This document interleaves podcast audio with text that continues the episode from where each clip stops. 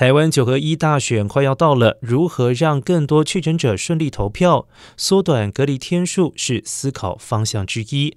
疫情指挥中心二号宣布，十一月十四号起，确诊者隔离期将缩短成五加 N。隔离满五天，不管快筛结果是阴性或者是阳性，都可以出门。不过，筛检阳性者需要自主管理，不可聚餐或者是到人群聚集的场所。